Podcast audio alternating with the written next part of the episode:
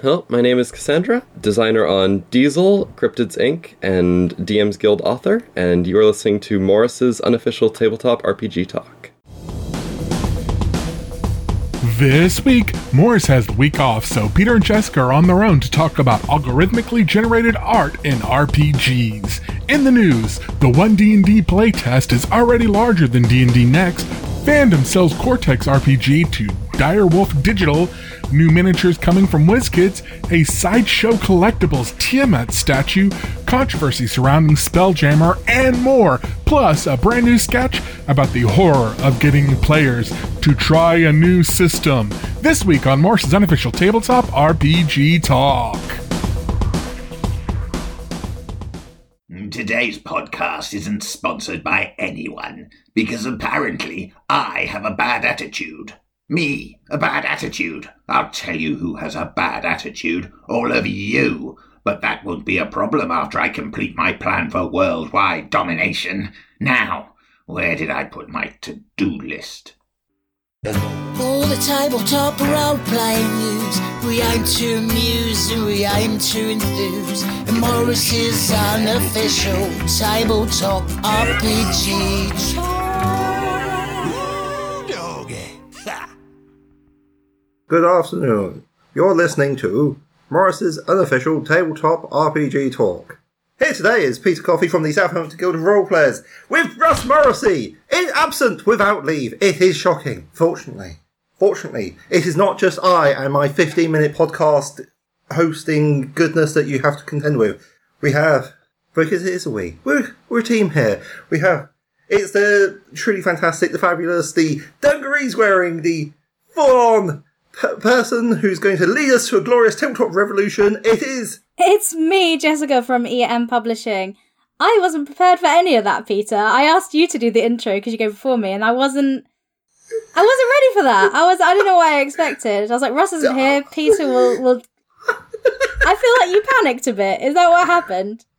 I did lose a certain amount of my thread on what I was saying, but that's okay. As people know, that has never stopped me from talking before. No, and it shouldn't, and that's why you're a great person to do a podcast.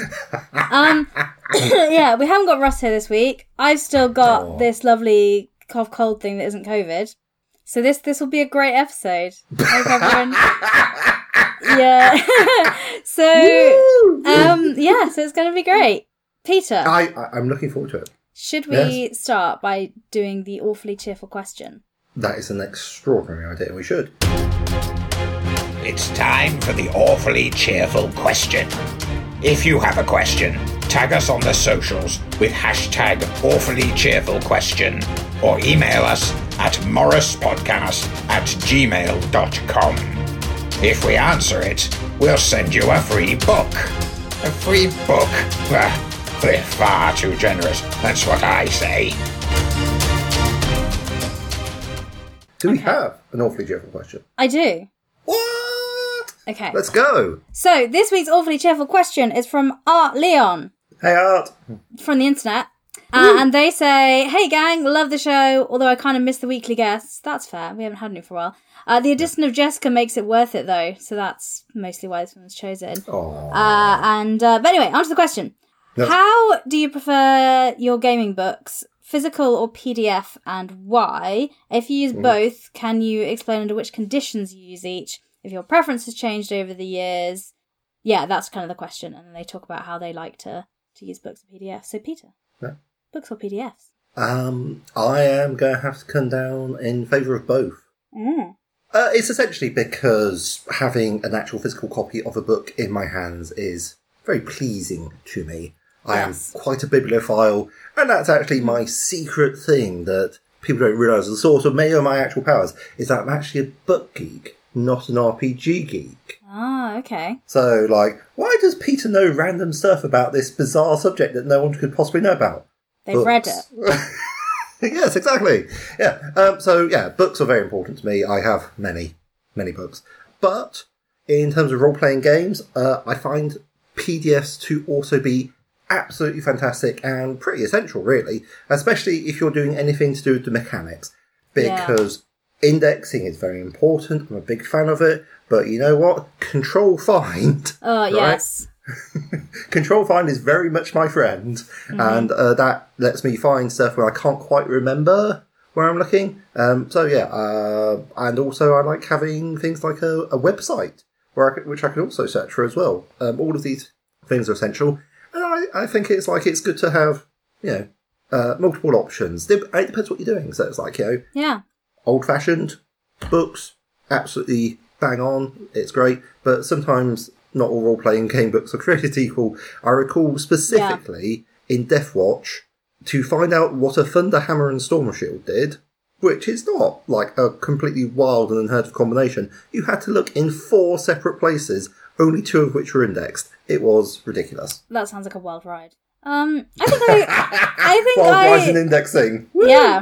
That's kind of exciting people we are. I, I, I agree with you. I think both really because it depends what I'm doing. Like recently, I started my um level up campaign. Uh, and it was the first one I'd done, so I was like, you know what, I'm going to spend an evening and I'm going to go through the Adventurer's Guide and sit down with it. So I sat on the sofa and like kind of read through it, reading all the classes and stuff to Oh. Get a feel of what I wanted. Um, And hmm. then I was like, oh, I think I'm going to do these things. But then, like you say, when hmm. I was looking at specific rules, so when I was deciding hmm. particular spells or bits and pieces like that, I use the PDF because Control F, like you say, it's so much easier to find stuff. So I think both is good. And also, you mentioned online tools, A5e.com. So love a bit of that as well. It is very nice. But yeah, so I think both. So I think that answers the question, Art. And they've they I did ask if your preference has changed over the years. I generally would say I used to have more PDFs because they were cheaper. Mm-hmm. And so it's easier to get, you know, if you want to try out a new system on a Kickstarter campaign, but you're not sure if it's for you, I'd usually be like, oh, I'll back the PDF and then I'll, because I can get a vibe and see if I like it. Mm. So I used to have loads more PDFs, but now I kind of invest in books a bit more because I have a big bookshelf behind. Oh, oh yeah, yeah. The, the, the three Yeah. PDFs on DriveThruRPG. They're Yeah. very, very snacky. It's like, oh, I'll, I'll, just get, I'll just get Exactly. one more. Oh, So generally, I'll buy books now because I know I'm going to like them because I've been hmm. gaming for about a decade, so I kind of know what I like. But I think when you're mm-hmm. first starting on RPGs, getting loads of little PDFs is probably more, you know, better for your bank balance than buying all these big books and being like, oh, actually, I don't like this. Great, there's no. Uh, fifty quid gone. yeah, yeah. Well, indeed, indeed. Oh, certainly when I was starting out, I didn't own any books. Hmm. uh, what I had was friends. I borrowed their books. Same. so I'd buy the PDF, so at home I can make my character or read up about it so know what I'm doing before I got to the table. But then we generally have like one book on the table that we'd use during the kind of session as well. Well, I did that with my D and D books. So I never bought an actual D and D book. yeah, fair enough. I've got one copy of the the Player's Handbook, which is on my shelf, which was given to me by free by a friend. They're like, I've got a spare one. There you go. You can have it. So uh, yeah. yeah. So I, I mean, yeah. I buy lots of Ah. indie publisher games though, as you can see behind me. So Oh, and, absolutely. and I'm fine with that. Amen. Okay, Yeah. uh, hopefully we answered your question. So the answer for both of us is both. Because why not Yes. both? Volcano Los Sauce. Hey! Anyway, should we do some news? Yes! What news do you have? What news, Peter? Uh, I don't think the podcast is is ready for the level of horror that I have seen. So possibly we could talk about something something that isn't D and D related first. Yeah, okay, yeah, that's fine. So I'll skip on. So, um, yeah, so I'll talk about the Cortex uh, system. So fandom is selling the Cortex role playing game to Direwolf Digital. oh, okay. Oh, Direwolf. Sorry, uh, I was just thinking. No, I'm thinking of Overwolf. My bad. Please continue. No, no worries. Um, so pre- pretty much fandom are kind of leaving tabletop uh, RPG business, which they've they've announced. So this isn't like a shock news thing because they they sold D and D Beyond. So I think they're like, you know what, we're moving. We're going to focus on on different things now. Um, but they've also still got some awesome stuff and things. So they're kind of moving them off to other awesome people. Um, so uh, the person, the designer Cam Banks. Um, Who is the creative director? Is moving to Direwolf, so they're staying on the project. So they're still gonna expand the the Tales of Xadia RPG. And I imagine that's going to do quite well because they've got the uh, Dragon Prince Netflix show coming out, which is linked to, Yes. which is part of that. So it makes sense that they're not like dropping that RPG completely. Um, but yeah, so that's kind of going on there. Uh, but Direwolf, they kind of make tabletop games. So Clank, if you heard of that board Yeah. game. I haven't. Oh, it's it's a good board game. Uh, there you go. Oh, know all about it now. And they did Dune Oh. Imperium card game. Yes, I uh, Dune Imperium. I really liked. I played that the other weekend, and that was actually really good fun. Yep. Uh, and so they do, yeah, so they do loads of stuff like that. So then they do video games, uh, versions of board games as well. Mm. So they're gamey Wings people. of Glory, Root. Yeah. Exactly. Um, but yeah, so they're taking on the, you know, the Cortex RPG stuff. So of Huzzah! them. So, but it'll probably remain like the same. I don't mean imagine they're making any big changes announced. It's just there'll be a different logo on your books. Yeah. yeah. But it's interesting for the industry that that's going. So there's some hmm. non D and D news for you. Excellent. Yes. Yes. Can I tell you about some D and D adjacent things that aren't from Wizards of the Coast? How about that? Can I? Oh, I am. I am excited by this concept. Tell Okay. So, well, accessories. Ooh. So, are you a fan of a displacer beast? Do you like displacer beasts? Vanishing Murder Kitties. Who isn't a fan of Vanishing Murder Kitties? I thought so. Well, Yeah. you can get a pre-painted miniature of one, Peter, should you so wish, in February 2023. Ah, Uh, I'm so excited. no, but WizKids, they've announced they're doing uh, their D&D Classics collection. They're expanding that uh, with pre-painted minis, which I'm a big fan of because I will not sit and paint minis because I don't have the skill or patience. But yeah, so it's got loads of different... So it's got the Displacer Beast, which I think is really cool. Um, because there's just like this terrifying tentacled stabby cat thing, yes. which is awesome. Uh, Which isn't where you think it is. That is its. That's why it's a displacer beast. That makes Yeah. sense. That makes Yeah. sense. Other models they have in there as well. They have the doppel- doppelganger, a free T. Oh, I got that completely wrong. They're challenge rating three, so probably a bit more. Oh, okay. A bit more. I was It's about thinking one. to a owl bear or a bear owl. A bear owl, if you will. yes. Yes, as discussed last week. Yeah, but they've got doppelgangers of free Ts, various elementals, the ones you'd expect, you know, uh, earth, fire, water. Yeah. And an Ettin. Ah, I'm not Well, sure two what an heads are better than one. What, what's an Ettin? it's a two-headed ogre. Oh, okay. Fair enough. There we go. There's my Yes. there's my D and D knowledge showing. I've, the thing is, I've only been I D and D. I didn't play it until after six years of me playing different role playing games. So I didn't start with it, and every game I've played has been a homebrew campaign. So I haven't gone through like any of the the settings and the laws. So Oh yeah. I don't know. It's just you pick up these things when you run you modules. do. You do. Yeah. But yeah, so the prepainted minis are getting all these cool like classic D and D monsters. Um, and then they, it's called Monsters D to F box set, and then they're doing other monster box sets, like for example A to C, as one would expect, going through the alphabet in that way. Um, so yeah, so there's loads of loads of different stuff kind of coming out, and they're coming out kind of next year in February and August 2023. So if you are like me and don't want to paint your minis but want little monsters, you can get that. Well, I mean, D has devils, demons, dragons, and dinosaurs. Oh my, yeah. Yeah, that's a that's a lot. Mm-hmm. yeah, so there's a lot. I mean, the the set is like ninety dollars, but you do get you know a fair A few minis minis, in, and they're pre-painted. yeah. but it is a mm-hmm. bit. But if you're like, wow, Jess, uh, ninety dollars is chump change for me. I am very rich, which is I know what you're thinking, Peter. If if that is you, then Mm-hmm. please consider donating to our Patreon Uh, please consider support. supporting this pa- podcast. Yes, or please consider supporting the Dungeon Delvers Guide, now currently live on Kickstarter. Um, little plug there. Uh, but anyway, the uh, we'll come back to that. Um, but if yeah, if you're like that's chump change, ninety dollars, I want to spend closer to two grand on my models. yeah, which is I know what Okay. you were thinking, Peter. Yeah, yeah, something like that. There is a collector's edition of a Tiamat statue. They've not called it a mini because they've said it's a oh. statue because Yes. it is about 28 inches high and has a wingspan Good of 31 inches. But it looks awesome. Have you seen the picture of it? I have not. Okay, let me send that to you. 31 inches. That's shy of a metre across, and so I don't know. It's about what about 67 by You ca- 90 centimetres if you're listening in metric.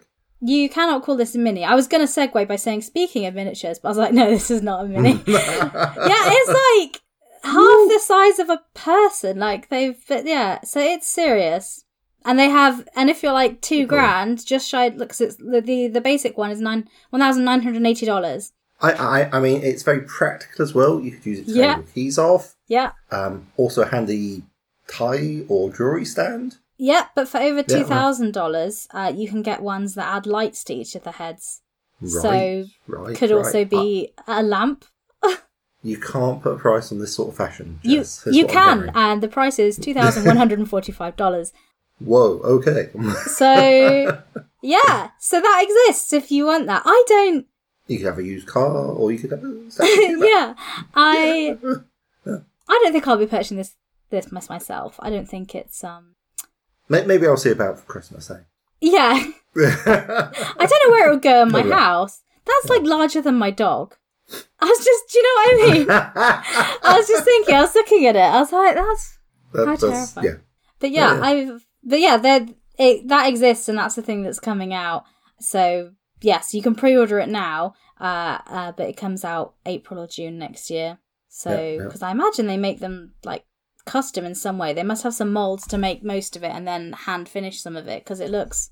It's very, very large. Um, yeah. How And it much has would a ship- union room code.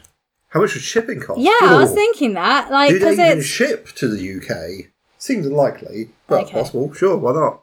But anyway, uh, so yeah, so it's not Yes. really a mini, but that is. But yeah, from so WizKids. so So, that- good. Good Sean. Oh, no, it's not from WizKids. This one is from uh, an entertainment collectible company called Sideshow. Sideshow. Okay. Well, Uh, so they I'll they keep that spec- in mind. they specialize in making like collectible statues opposed to minis. So the it's meant to be like really high quality. So it is. Yeah. This is a display piece. So maybe if you're really rich and you have like a D and D room and it's all themed and stuff, this would be the kind of thing you'd have in there. Yeah, yeah, absolutely. Maybe one day. Yeah. So that is some of my D and D adjacent Yes. news for you, Peter. Yes. yes. Has anything else caught your eye? In Uh, well, do we want to talk about Spelljammer? Do you want to talk about the Hadozee? Because I sort of really don't, but on the other hand, I feel like we should sort of observe yeah, I kind the of true awfulness of what happened. yes, yes. Yeah. Wow. Wow. So- wow. So to summarize it Yes. in the basic version, before we get into Yeah. it, so Wizards of the Coast um, announced their one D and D playtest Yes. documents. So they put it out and they're like, "Hey, look at this, see what you think." Um, and then they've got a survey open that's open till September fifteenth, so people can take a look at it and Mm-hmm. um, do things, uh, yeah, like that for one one D and D, and people are kind of commenting on that. So that is the other bit of D and D news we had kind of this week, and their official D and D Twitter account said that the first week they had more downloads of this just first playtest document than the entire run of all the fifth edition playtest documents. Oh, okay. Um, I haven't actually seen that because my feed has been completely blacked out uh, for D and D related news by these. Um, Yes, and I thought we could segue onto that next. So would you Yeah, you yeah. like to introduce that bit, Peter? oh, I, I, I feel quite ill prepared that I'm not able to comment on the D and D documents. Uh, hopefully D&D next week I'll be able, the one D and D playtest. Yes, hopefully next week I'll be able to talk about that. Um, but yes, um, oh goodness. Um, so we talked about the Hadozee on the podcast before. They're sort of a like flying squirrel slash monkeys, but has a sapient species. Yeah. So with Spelljammer, Wizards decided to drop some lore. Wow. Yeah. Uh, so the very basic gist uh, of it is that they were a um, non-sentient, non-sapient species that were raised up to become essentially a slave race by a wizard. Eventually, they became smart enough to kill, and being enslaved, it wasn't such a bad deal because they uh, they they got intelligence and stuff afterwards. That was that was the frame that Wizards put into it. This is not Peter's take on it, just to clarify Yeah. that. Yeah, yeah. That, that, I, I, I, that, this is me just trying to tell, say Describe the law. it is. Yeah. Yes. Um, uh, fortunately, as British people, we're well versed in um, colonialist framings, which say that actually Yeah. invading and enslaving people was good, actually, uh, and it Yeah. helped civilise them. Uh, so we, that, that's propaganda we've all been praised with, and we're like, actually, wait, wait, wait, wait, wait, wait, wait. Perhaps not.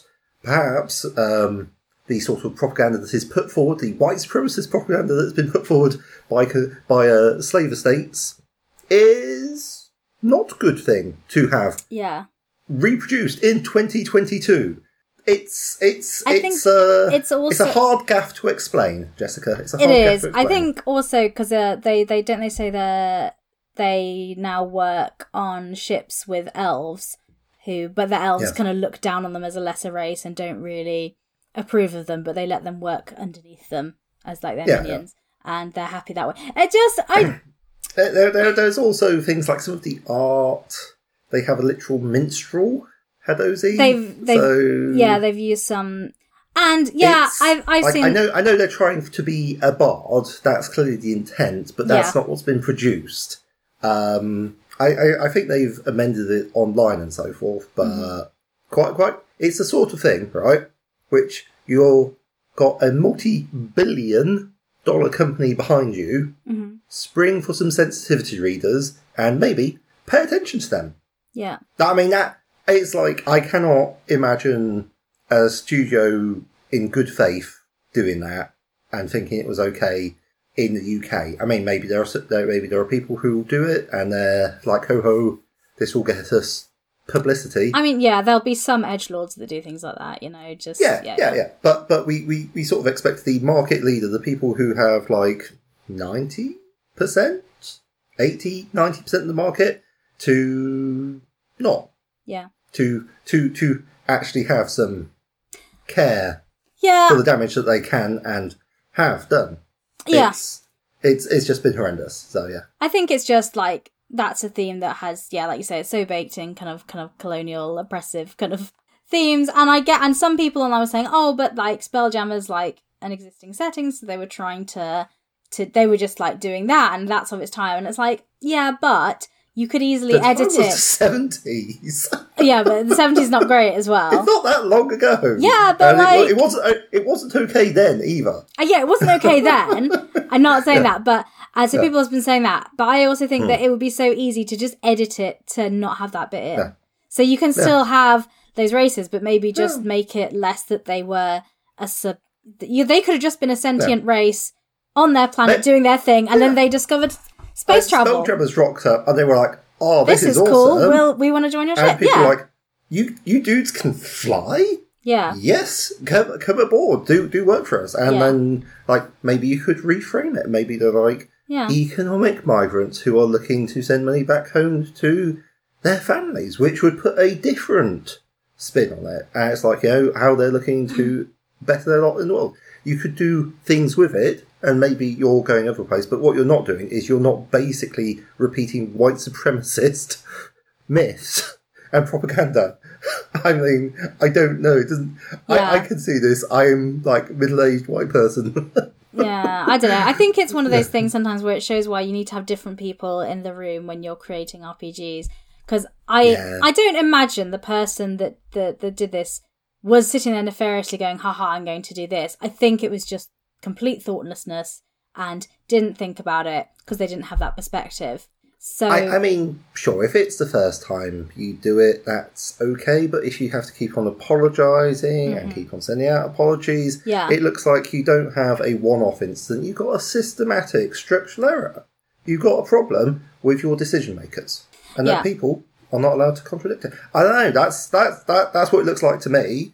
But I, I, I don't I don't work for Wizards Coast, never have, and I can guarantee after this podcast, never will.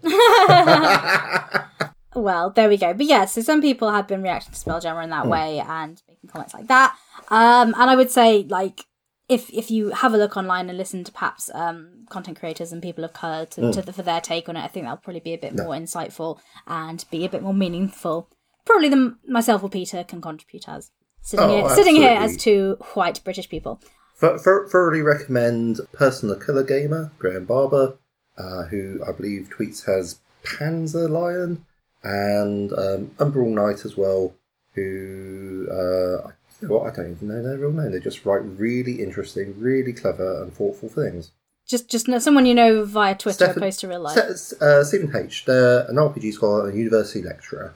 there we go. So they have a they they've also got extremely nuanced, thoughtful analyses of these things and why it is a problem. Yeah. So yeah. So if you'd like to hear more about that, not from us, uh, go check them out. I'd say. That. Absolutely. Are we done talking about Spelljammer then? Oh, I'm so done. Okay, great. Okay, great. Uh, let's Well, move on. I- appa- apparently, it would be nice. I am told if they had rules for the spell jammers, like the actual ships that you fly around. yeah, I I, I hear that would be good in a game called Spelljammer, but apparently that's not. a I was surprised yeah. by that as well. But I think it's because, in fairness, Hmm. it's very it's very hard to do well. And I say this as should I? Yeah, I'm going to say it. Russ yeah, is go here. Russ is here to stop me and do what I want. So, yeah, so woo. we the upcoming book we have the Void Yeah. Runners Codex, um, which will be coming out next year, has rules for ship to ship combat in it that we're writing and Nice. making, and we're going to be doing some playtesting on that because it is is a new kind of a difficult thing to do, like and to do it well. And so that's why we're gonna Yeah. be we're gonna be investing a lot in playtesting. So as I mentioned before, we'll be putting information about that, how you can get on involved if you want to. Um, but yes, if you were disappointed that Spelljammer didn't have that in, we're going to try and do that. We were planning to do that in the Void Runners Codex for that, Well, yeah, that thing as well. Mm-hmm. which will be released sometime next year. In the meantime, if you would like to say, I don't know, use the Cloud Galleons from Advanced 5th Edition, which do actually have rules for it, has a default, which are also included in the system reference document. So if you want to develop your own, you absolutely can, and I would say should, and sell them commercially. That's fine. My Kickstarter happens to deal with, oh, I don't know, magic vehicles. So Just a little bit. Just, I, I mean, that is what, what if by land, two if by sea, three if by air. It's like, yeah, um, I'm very pleased with some of the stuff that's just falling out naturally from thinking about it and producing it. So, yeah, but moving on from Spelljammer, Mm. Dragonlance. I'm listening. I'm not sure if you're aware of Dragonlance. Do you know? No. Uh, it rings bells. I haven't heard that name in such a long time. so Dragonlance, yeah. uh, Ultra Pro have announced they're doing a license Ooh. range of products uh, for the game. Oh, is this minis and stuff? not minis, other accessories. Uh, so it comes and it's all organization stuff, which I was excited about because I'm just kind of like this. So it's Ultra Pro, so they're doing a nice kind of uh, mat, like a gaming mat. And if anyone's played, Nice. if anyone's played like Magic the Gathering or that sort of thing, you'll know the the sort of Oh, that's sort of like the uh, nice neo- fabric it's called neoprene? Neoprene? yeah, Maybe. maybe, Yeah, yeah. let's say it confidently. We'll call it neoprene. Russ isn't Yeah, here to tell us we're wrong. it's wrong. that, yeah. Yeah. So there's, they've got like a neoprene mat with a nice, uh, really artwork on it as well. Uh, there's like a wall hanging to go on the wall, which is it looks like um, it looks more like a a, a scroll sort of fab silky. It is a silk, silky fabric hanging uh thing with a rod. What's it called? What are those called? A banner? A ban- banner? A drape? Um, I feel know. there's a specific word that begins with tapestry. T- tapestry, that's the one. Tapestry? It- yeah, Okay. there's a hanging tapestry. The, the, you can have. Gosh, this is going well. Uh, that it has for that, and they've also got um, a character folio, which has got empty sleeves inside. So some are for like A4 sheets, so you can have your character things in there. It's also got like little card slots, so you could have your your spells and things in there. Um, so it's just like a fun organization folder for your character for your Dragonlance games, and I love a bit of fun organization. So that seemed really. So uh, I I Organised fun is the best sort of fun. It That's our manifesto. Woo! But no, I, I love a bit of station organising. So this, uh, so and it's, it's from Ultra Pro, so you know it'll be good quality stuff, and it's the hmm. official Wizards of the Coast stuff for Dragonlance, um, and it's coming out in December 2022. So could be a great present for any Dragonlance fans. Well, if it releases over here in time, yeah. Well, yeah, that's true, but hmm. like that's hmm. it doesn't. That's, that's not doesn't in our hands. It's in the hands of the shipping gods. it is. Burn to your do offerings. Pro, but yeah, it's scheduled for a December 2022 release. So you know, Okay. yeah, Fingers crossed. and that's kind of my Maybe we'll be able to afford it rather than having to burn it to keep warm. And I ha- and I have one more piece of accessory news as well. Ah, tell me more. I and it's Pathfinder accessories. I don't know much about Pathfinder because I've not played it. Um, But um, Paizo announced a partnership uh, with Savage Sparrow Studios for a clothing line, which is part. You can get Pathfinder clothing. exactly. So there's a line called Kit and Kaboomal, um, Hey! and it's celebrating the goblins in Pathfinder. Nice. Uh, and they have described their clothing line as being featuring peak chaos and epic explosions. Uh, yeah, and they've got I loads of stuff. I need to see this, Jessica. It's to coming this. out. To, well, if you need to see it, if you go to. PAX West, PAX West. you can go to booth TT7304 to get a sneak preview in person. Uh, and then after that, it's going to officially launch on Kickstarter. Okay. And so we'll put the link. They've already got their kind of notify me page up. Um, so we'll put the link to that in the show notes. But yeah, so they they are doing a whole load of different you know different things. They- They've got dresses which have pockets. Uh, they've got course. t-shirts, uh, hoodies, enamel pins. So it's like a whole load of clothing lines featured around like goblins and Pathfinder stuff. So I think that's pretty cool, and I appreciate the dresses have pockets. Mm, well, of course. Whenever I see any geek culture um, clothing lines, which there are a few coming out, they are always really good because they're usually based around sustainability, and they let Yes. you know they let skirts and dresses have pockets, which historically they have not, because Yeah. they're aware that people that game that wear you know skirts and dresses, we like to carry a lot of dice with us, so we need pockets. Where are you supposed to put this? E- Exactly, exactly. So um, What I if love you that. want to carry some snacks with you? Hey, hey. Yeah, for like for any that? reason, for any reason. But yeah, so uh, so that looks really cool as well. So um, I might have a look at that. Even though I don't play Pathfinder, I think I quite like having geek clothing for when I go to conventions because it kind of shares your fandom with people. Like if you go to a big convention like Gen Con, you've got lots of different flavors of nerd there. Uh, so sometimes it's nice to wear something like, I'm this flavor of nerd. So that same flavor of nerd can come over and be like, hello, we like the same nerd thing. And you're like, let's be nerds together. To let people know your tribe. Exactly, Absolutely. exactly. So I do like things like that. So um, so that's coming out soon. Mm. So all the accessories in the news this week. Uh, I'm sure Pathfinder can be quite good fun. Pathfinder Second Edition definitely looks like it's uh, a good time. There's a lot of brilliant design in that game. I think that's what it's inspired by, really. It doesn't say which. It just says Pathfinder, so maybe it's just in Pathfinder. Hmm. It just says Pathfinder, but it looks very cool. I, if only I could see it. But anyway, we shall move on. I should move on. That's kind of all my accessory news Mm. I have, really. Bum, bum, bum. Anything happening in the world of Egg Emery's fantastic work on Kickstarters? Yes. Yes. So, talking about the Doctor Who role playing game, uh, and this isn't Oh, the 5e yes. version, this is the Doctor Who second edition by Cubicle 7 with the Vortex system. Yes. yes. They're doing another print run of this, I believe, so it's not no, new kind of print news. So, they're doing a collector's edition uh, of it, which has a special wraparound cover image of the TARDIS console room. Console room, Mm. and also it has rules in it, which I didn't realise that you could create your own TARDIS or other time traveling device Oh, which I didn't know was in the game. I don't know if this is a new thing or it's um I, Always I've been never- there. I've only played one game or first edition, which was heavily hacked quite some time ago. well this So, is second edition. This is new. This This, is is, second- second edition. yes. It's all new now with TARDIS rules. yes. Or maybe it already had them. We don't know. Yeah, so that, so that looks really cool, and the collector's edition uh, looks very pretty as well. Uh, and it's got like a, a nice ribbons in the book and things, which are the color of the TARDIS and all this stuff. So that, so that's um that's out, which I think is very nice. And I know we've had the five e version of Doctor Who recently, but I just think the Vortex system is kind of better for playing Doctor Who. Not that I've played the five e version, but just from my my initial prejudices about it, I guess.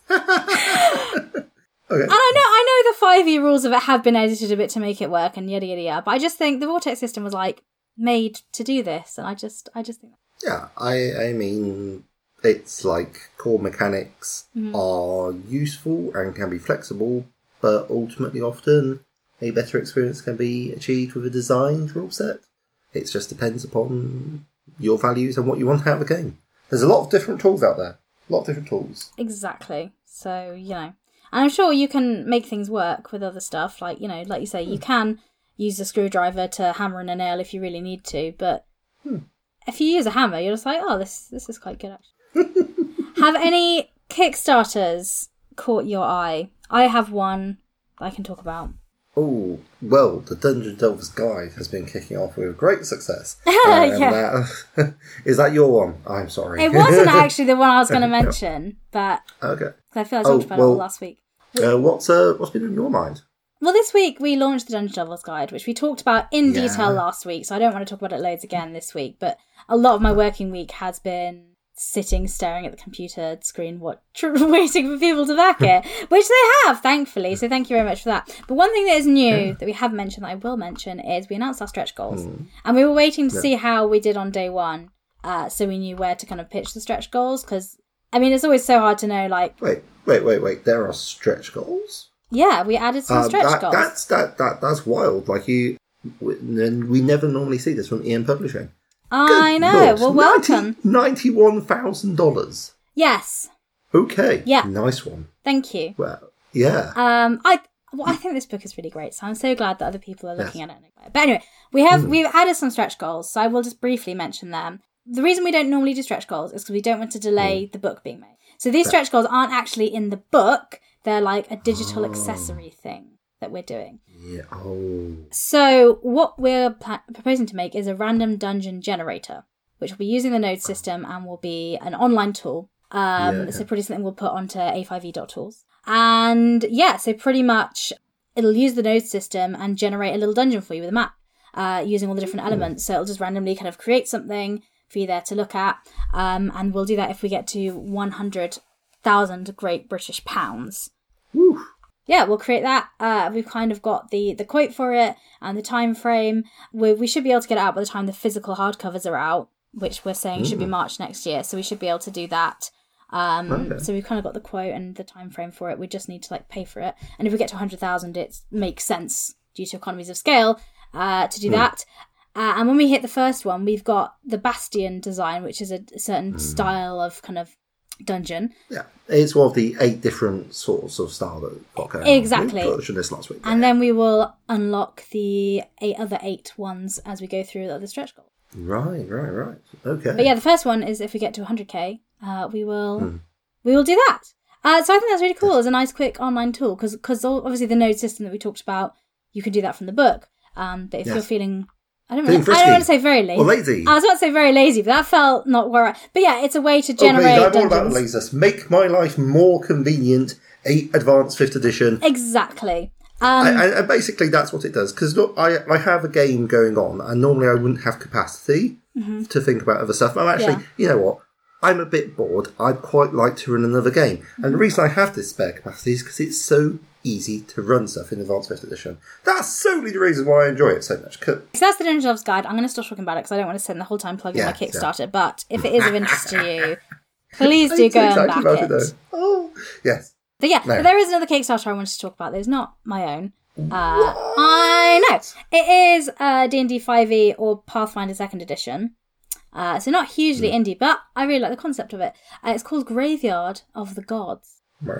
And so it's kind of like an adventure anthology, and it's in a Yeah. specific place where there's loads of corpses of old gods, and you're traveling Nice. through uh, there, and there's loads of enormous beings, and the the remains they leave behind, which can sometimes be their bodies, or sometimes it's like weird magical energy things or stuff like. Yeah. that. But I just This yeah. sounds high level. I'm excited. It does seem interesting, doesn't it? And it's it's for Yes. five E or Pathfinder Second Edition, so I imagine easily Okay. easily slot it into level up Advanced Fifth Edition as well. um, is what I was thinking it for for me. yes. But yeah, so it's not like a Mm. classic dungeon crawl. It's something a bit different, and I just personally Mm. really like. I'm intrigued by the idea of myth and gods and all those things in games. I enjoy kind of exploring that because I think it's very interesting. Um, Mm. Yes. And especially when you have very old gods who are no longer worshipped and known about and have Mm. moved away into, you know, basically like Neil Gaiman's American God style sort of things as well. but yeah, so the setting just seemed really interesting to me. So it's called Graveyard of the Gods. It's on, um, where is it on? It's on Kickstarter or which platform? Seems likely to be on Kickstarter. It is on Kickstarter, yeah. I was just checking. But yeah, um, and if you want to read more about it on EN World, we're actually doing an interview with uh, Matthew Hansen, uh, the creator, which will be on EN World on the 6th of September next week. So if you want to read about it in more detail instead of just my rambling excitingness, Oh, It'll it be on EN has EN World. funded already. it has funded already, um, and it's gonna end on it's got it's 15th of September, so there's a few weeks left to go. So there's a bit of time left on it, but Oh, it's an adventure anthology as well. yeah, yeah, yeah. Ah, amazing. Oh, there's William Fisher, J Africa. Mhm. Oh, wow. Okay, yeah. So it's like, uh, what's that? One, two, three, four, five, six. Six different. Oh, no, seven, eight, nine. Oh, wait. Ta- uh, oh, okay. As they hit stretch goals. Oh, wow. There's a lot of stuff. Oh, sorry. I'm just so excited because it's like a. I, I thought it was very cool the way you were describing. Oh, okay. Sorry, it's the one of those exciting parts of podcasts where I look at stuff and make excited and noises. no, it's great, it's great. But yeah, so um, when they get to twelve thousand dollars, they're gonna do like virtual tabletop stuff, which I think they're at now. Uh, but yeah, they've got loads of cool um, stretch goals and new adventures going in. So it looks Yeah. It looks like you could already take this from like level 4 to level 14 quite happily, just playing through these various uh, things. And yeah, there's a lot of things which I expect, Mm-hmm. as a tradition, will be drag and drop. No, this is very exciting. yeah, it looks good, doesn't it? yeah, yeah. I just, I just got the bit at the end where like somebody's a Viking reenactor. They got them with their like little sword and shield, and Yes. they were used as a model for some of the art. I thought that was very cute. Oh. You can also Yeah. pledge to have your likeness be used in the art, which is what that's for. Oh, Um, nice. So it's like two hundred dollars, and you can be part of the art. So Amazing. if you want to see yourself as I don't know, a barbarian. Immortalized in a role playing game book. Woo! But yeah. Or I guess instead of it being like you, you could also ask it to be like your character. Ah, that could be exciting. Anyway, that's live on. So I thought that was interesting, so I wanted to highlight that. Hmm. Okay, cool. Yeah. And that is the news. We did a great job without Russ. Well done, us. Woo!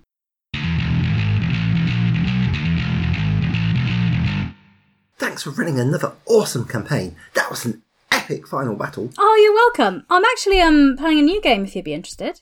Ah, yes, absolutely. What will we be playing? Curse of Strahd, Tomb of Annihilation. Um, well, I was actually thinking of trying a different system this time. Oh, so we won't be playing Burrows and Barrels. Uh, no, I was I was thinking of maybe like Call of Cthulhu. Okay, can't, can't we just play that with Barrows and Bear Owls rules? Well, I just thought you know the Call of Cthulhu system would be better suited. Yeah, yeah, but wouldn't it just be easier to just play it with the Barrows and barrels rules? Oh, it's not much more complicated. Um, you know, we can do character gen together, all together in session zero. Yeah, but I don't want to learn a new system. Oh no, I'm I'm happy to talk you through it. I've yeah, I've even got a spare copy of the rulebook you can just have. Oh, can't, can't you just do like a hack of Barrows and Barrels for the game? A hack. Yeah, yeah, yeah. Just just change up the Barrows and Barrels rules a little bit, just a little bit, to make it work with the Cthulhu setting. Uh, well, I guess I could give it a go. Perfect. Okay, well, I guess first of all, I'll change the ability scores. Maybe add a size and education to the list of abilities. You know, change the wisdom to willpower, charisma to appearance. Okay, yeah, a bit of reskinning sounds reasonable. Yeah, yeah. I mean, and as it's Cthulhu, you know, we'd need to track sanity in addition, you know, to hit points and things. Yeah, great point. Makes sense. Yeah, yeah. You know, I've also got these great new percentile dice that I've not had the chance to use yet. So maybe we can make skill rolls using a D100 instead of, a, you know, a D20. Oh, I do love an excuse to buy new dice, but but won't the maths be more tricky with a D100? You know what? You're right. So, so how about instead of adding up the dice rolls, you know, you just have to roll equal or less than your skill value. You know, using the D1 D100. Oh, um, I guess that might be easier. You know, also thinking about it, I'd like to change the list of skills. You know, add a few more so it fits the setting better. Oh, yeah, probably good idea. Uh, how how many were you thinking of? Could you write down the list of new skills so I can read them? Oh yeah, of course. Do you know what? Actually, I've already got it already. Plus a summary of all the other changes we've already talked about. Oh, wow, thanks. Wait, wait a minute. You just handed me the Call of Cthulhu root work. Yes, yes, I have.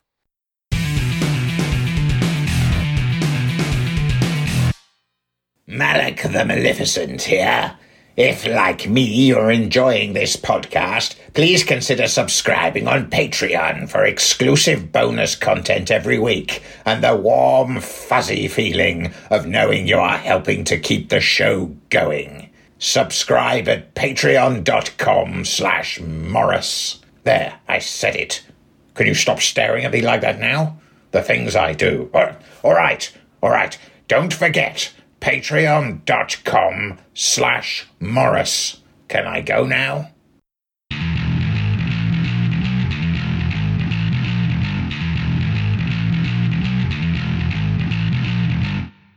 So, for the topic of the week, we are going to be talking about art in tabletop mm. art. So the pretty, pretty pictures and covers, and maybe like that'll lean into graphic design as well, because I think they they can go hand in hmm, hand with layout and stuff in RPGs. But the reason I wanted to talk about this is because um, online there's loads. If you've seen these AI generated artwork pieces you can get now, so there's loads of bots and things where you type in some keywords and then No. the computer uh, will create an image for you based off those key words. Um, so it's kind of royalty free. So it's a way you can, and people are using this to generate um, kind of settings or character art for their games. And that sparked an interesting conversation around that. Um, and I was going to have that here publicly on the internet. Yeah, absolutely. Peter, discuss. It's it, oh, crikey. uh, where to start? It's a big and potentially revolutionary topic. Mhm. Uh, there's like some artists who've been following it, and they are shocked and uh, very upset in many ways Mhm. because, like this this art that we're talking about, it it's not remarkable. It's not Yeah. beauty inspiring. It doesn't make you go. It didn't. It doesn't like speak to me on like a really deep level and make me reflect upon. I don't have a really strong emotional connection to it. yeah. But what I do have is look at it and think, oh, that's a nice piece of art. That's that's very flavourful. Yeah. I can see that adding to a game hmm or being in a RPG manual very very easily. Um, and and I've only really noticed it because people tell me this is what a computer's done. If someone told me a person did it, it'd be like, yeah, okay, it's not remarkable, but it's like it's this sort of this filler art does fill a fairly important role. Yeah. Uh, especially in the world of RPG books. I mean, so so this is this is quite quite a big deal. Yeah. Uh, being able to have essentially a lot of artists feeling that in the in less than the lifetime of a mobile phone, they've a mobile phone generation, they've essentially had almost a lot of their skills replicated. And there's I, I don't really understand how it does it. A lot of people are saying it's basically done like with a 3D blender and it just like mixes and matches from other stuff. Yeah. I don't understand how this works. So that is a problem. Yeah. But I can see the output Mhm. and that is quite impressive. I mean, what's, what's your take on it? Uh, how, how do you feel about it? So what I think about it is I, I think for people using it for games, uh, their own games at home for personal use, I think that's kind of fine. I you know I think because if you just if you don't want to be like stealing other artists' work and not crediting them, which isn't a great thing to do, you know, then I, I kind of think that's okay. I mean, it is problematic slightly for artists that perhaps make their money by doing character art or, or selling things like that. Because I think that for me, the main crux of the issue is are we just automating a human process and are we going to undercut artists and creative people that work in that industry? Are we, because it's already a really difficult industry to work in. You know, it's, it's mm, very mm, mm. difficult to, to, to make Yeah. your money that way. And is this just going to make it worse? Because pe- will it make people go, oh, why would I pay a person to do this when I can just do this for free and it's fine? So, and I don't think we're at the point with it, like you say, that it's it's not better than something a human could do. Like what a human's going to create is always going to be better. But as technology grows, is that going to stay the same? I, I, think maybe we should look at, because we are a role playing game news podcast Mm-hmm. focusing for RPG professionals, we should definitely look at how it affects the RPG space. Yeah. And on one hand, it's like it's amazing for RPG designers Mm-hmm. because the thing that holds back a lot of uh, small outfits, Yeah. like of which 99.99999% Yeah. is RPG designers are like one person just hacking out their stuff. Yeah. So, like, actually not having to pay for art sounds kind of like an amazing deal. Yeah. But on the other hand, this whole ancillary industry of artists Mm-hmm. are like, well, okay, the there is still work for them because these these images are not perfect. Yeah. Like, I think there's going to be a new development where people will be finding the right keywords to evoke the sort of art that people want, and that's going to become sort of a semi skilled profession. But I will take a punt and say that the feedback loops are such that that sort of person is going to require a lot less intensive training, a Yeah. lot less time and effort to be able to produce things that to produce a matching quality than someone who's uh, like using old fashioned methods and old fashioned like or just like traditional art methods Yeah. of actually creating things or even digital artists. Yeah. So that is a big problem. Uh, one of the things I've noticed is Drive Through OneBookShelf, the DriveThruRPG people, they have produced, they've put actually, uh, a little note up that anyone who uses this AI art, and there's another program which essentially has a lot of presets to apply Photoshop filters to art. Okay. I can't remember its name, sorry. But they put up a notice that those um, products containing artwork from those sources will need to have a disclaimer on it saying that they do, and if you don't, then you'll get banned. So that is that is a very interesting turn of events. Yeah. I guess I guess it is crediting where it comes from, which, you know, if you had art from artists, you'd probably want to credit that somewhere. So I was I was wondering Well- if you were gonna say they had banned it and that would have been a real a real thing. But Well, I, I don't know what the thinking is behind here. It does feel like it's a very strange thing to do. I obviously don't work for OneBookShelf. I do not speak to OneBookShelf on the regular, and certainly don't have too much information about it. But we've got this this new ruling which says you must have this information about your product included on your product so people can see it. This disclaimer mm-hmm.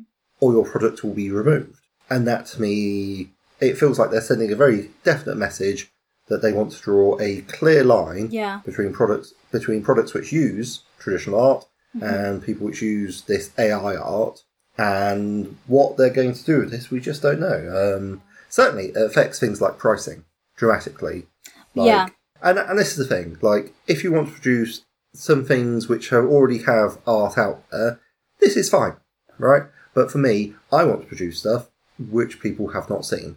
Yeah. Um, I want, I, I'm, I'm doing stuff, so I have to get custom art in, which is very expensive. Yeah. But on the other hand, it's totally worth it because then I get to do, do cool new stuff. Exactly. It's balancing, pitch.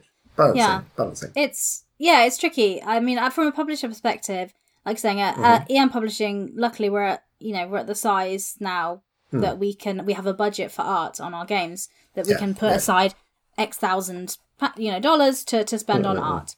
And so we can pay artists set rates and things like that, so we can do stuff like that. But I completely Hmm. appreciate that if you're if you're at the other end of the scale, and like you say, like the majority of people, it's it's one person Hmm. creating this thing. You don't have an unlimited budget to spend on stuff. No. I can I can see why that would be a really tempting thing to do.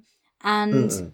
yeah, I don't know, it's tricky because I find it Hmm. I completely empathize with that situation because there's when you start publishing uh, a book, you realize all of the stuff that you have to organize and pay for and it just feels like you're constantly paying for stuff. You're like, "Oh, now now this person needs a bit. Oh, now I need to do this." And it just it seems to to kind of just escalate, so I can understand why that comes in. And the art does look quite cool. Some of it's really stylized and it's Mm. almost like a, a weird kind of trippy dream in a way Yeah, which yeah. Mm. depending on what your game setting is could really work actually Yes.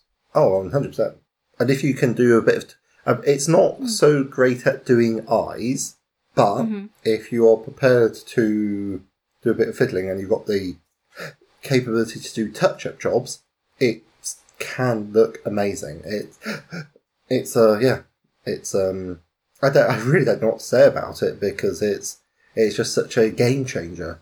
yeah i was in i'm in a group of designers and somebody actually this this is more for board games somebody had put this question they're literally been like so i'm thinking they're, they're talking about using Midjourney ai and they've got some images they're considering you know using for their game and hmm. they're like i don't know how i feel about this. Like is this is this an okay thing to do?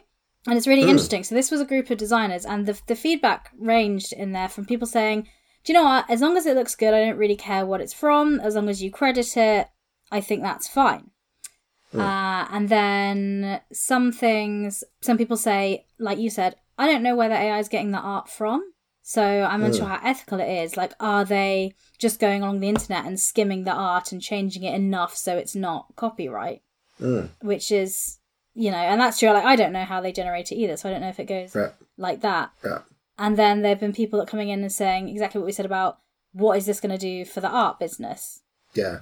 I. you know like how is, is this and also if, if everybody uses that it's going to mean there's less creativity and diversity it's the same it becomes like a monopoly issue then. Yeah, because yeah, at the yeah. moment if you look at different rpgs you have so many different art styles you know that comes out and that makes make variety you know makes things great but if everyone's using this it's going to have that same vibe it which will make things feel very samey. yeah very yeah and i don't know if we kind of want that um yeah so Yeah. those are kind of the different comments and i think because it's so new we don't really have I, I mean, the thing is, you have to look at the prices Yeah. for some of this stuff. Like fairly small, uncomplicated drawings cost about forty dollars a go.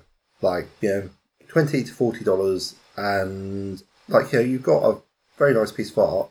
But on the other hand, you've got to look at the maths of producing an RPG book to the expected standards nowadays, which is that you've got to have a cover.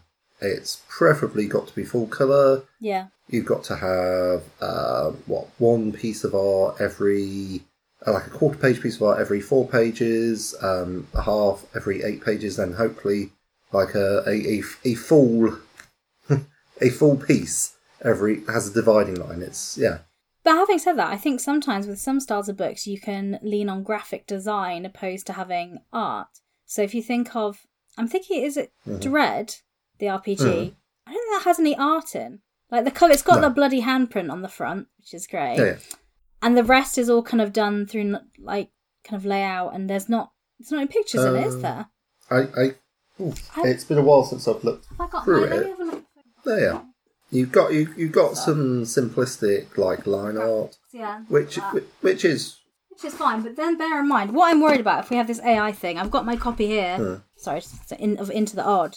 oh and the art in this is so gorgeous Hmm. that I would like look at that. This is not helpful for the Hmm. podcast format, but Uh, Jessica's holding up a book and it shows a Niagara Falls style waterfall, which has a absolute meteor storm, like the full Perseids plus, of shooting stars coming down over the top of it. Yeah. Uh, so It's uh, it's very pretty. it's into the into the odd um and the graphic Yes. design and art was by uh Johan Nohr if i'm saying that right Mm-hmm. um but if i don't want to lose art like this so i hope it doesn't dent the industry to the point where things like that, that do not get made and then also even if it doesn't i hope it doesn't create a segregation in the industry where exactly what you talked about the DriveThruRPGs doing they're like oh well they have these ones that have the ai art and then you've got the proper rpgs with actual art over here because it could create this kind of do you know Yeah, yeah. It's it's got it's got the potential for uh, a lot of problems. But looking at some of this AI image generation, as a consumer, I'm not sure some of it I would realise it had been done that way. Oh, absolutely not. I'm seeing yeah. lots of pictures, and if I saw it on stock art, I would just be like, "Thank you." Yeah, Hoover that straight up because I really like it. I find it very appealing. yeah, It's it's I find a lot of it quite beautiful in some places, Mm-hmm. and it does a wide range of styles. There's like an absolutely. Uh, I have a friend who's working on doing a lot of it because he's got a passion project of a setting that he would like to bring out into the world, Mm-hmm. but as a one person, relatively unknown, he is working with a budget of a shoestring. yeah, yeah. So this sort of thing, which for his setting, which is very otherworldly, got a lot of like emphasis on not being able to tell the real, the the real, not being able to tell reality from fantasy, and yeah. like the borders and the interstitial spaces in between.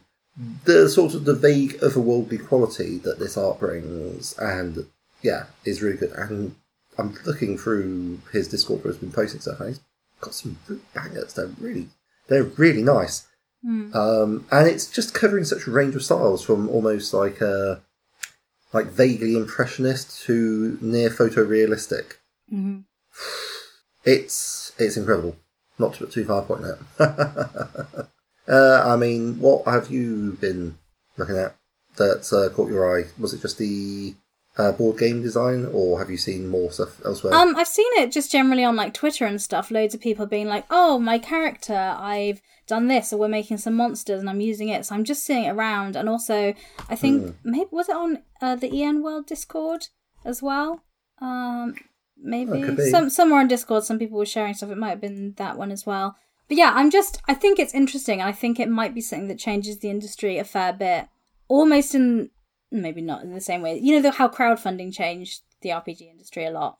Mm, mm, I'm wondering yeah. if this will have a similar level of impact.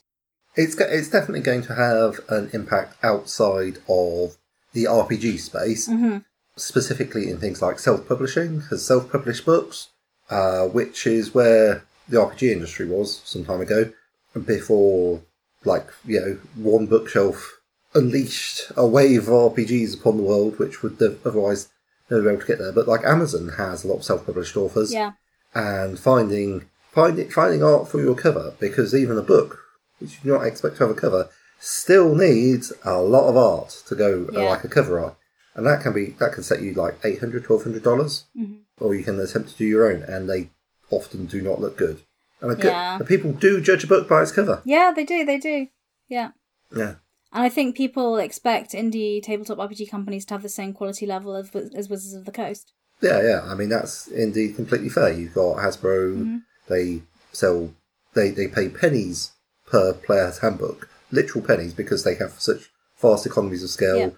Um, all all artists across the world begging to work for them just because of the because of the exposure, Yeah, as well as the actual money. hmm And then you've got uh, Jane Briggs, who quite would quite like to do an RPG, but can't afford that sort of money. Yeah. I mean, you can buy stock art on DriveThruRPG. It's not impossible, yeah. but yeah, it's uh, it's tricky. I just think it's an interesting conversation. It's something I'm going to keep an eye on, and yeah, I'm I'm curious as to what like the public think would think of as consumers of um this AI kind of generated art in the RPG books. Hmm. Um, I'm wondering if people have strong opinions of it, or they or they don't care. Yeah. I wonder if I only care because I'm in the industry and I'm looking around at it. Yeah, I, I suspect it's going to be one of those things which, for a lot of consumers, it's going they're going to be largely indifferent to it because, Yeah. as far as they're concerned, they're getting quality art and it's looking good. Um, Uh, The the I don't care how it's made angle, yeah. oh, well, I don't have to think about how it's made unless people Yeah. do make do something to make me think about Mhm. it. So yeah, it looks like a massive change. I think there's certainly something to be said for. I did see quite an interesting Twitter thread uh, by a user whose whose name I sadly did not think to recall, which uh, suggested that quite a lot of artists are also quite interested in role playing game design. So if you want to work uh, with someone who is an artist, uh, get them in at an earlier stage so you can you integrate the uh, the nature of the art at an earlier stage. I Yeah. think that sounds like a fantastic plan uh, because working on something that you're expecting to get paid for. I mean, that's very much what I would like to do. I'd like to be able to work with an artist and produce something for Advanced Fifth Edition, which would satisfy my needs to have something mechanically elegant, Yeah. but also satisfy the artistic values of just producing some amazing kick-ass stuff. Because mm-hmm. I'm all about designing for emotional experience, and if there's one thing that proper like human generated art can do is that is it can really speak to the human condition Yeah. Yeah. but that's it's it's it is a game changer and yeah woo, makes you wonder Well, I think that's all I have to say about that. How about you, Peter? uh, uh, give, give, give me a give me a minute i'm sure i can come up with something more to say but uh, yeah it's, cer- it's certainly an interesting state of affairs Well, I think that brings us to the end of the podcast. Without Russ, we didn't set anything on fire. EN World and EN Publishing are still standing. So job. well give it a couple of minutes I no, it's been an absolute pleasure to be with you today jessica Thank you very much. yeah We'll let Russ come back next week, shall we? Mm, do have to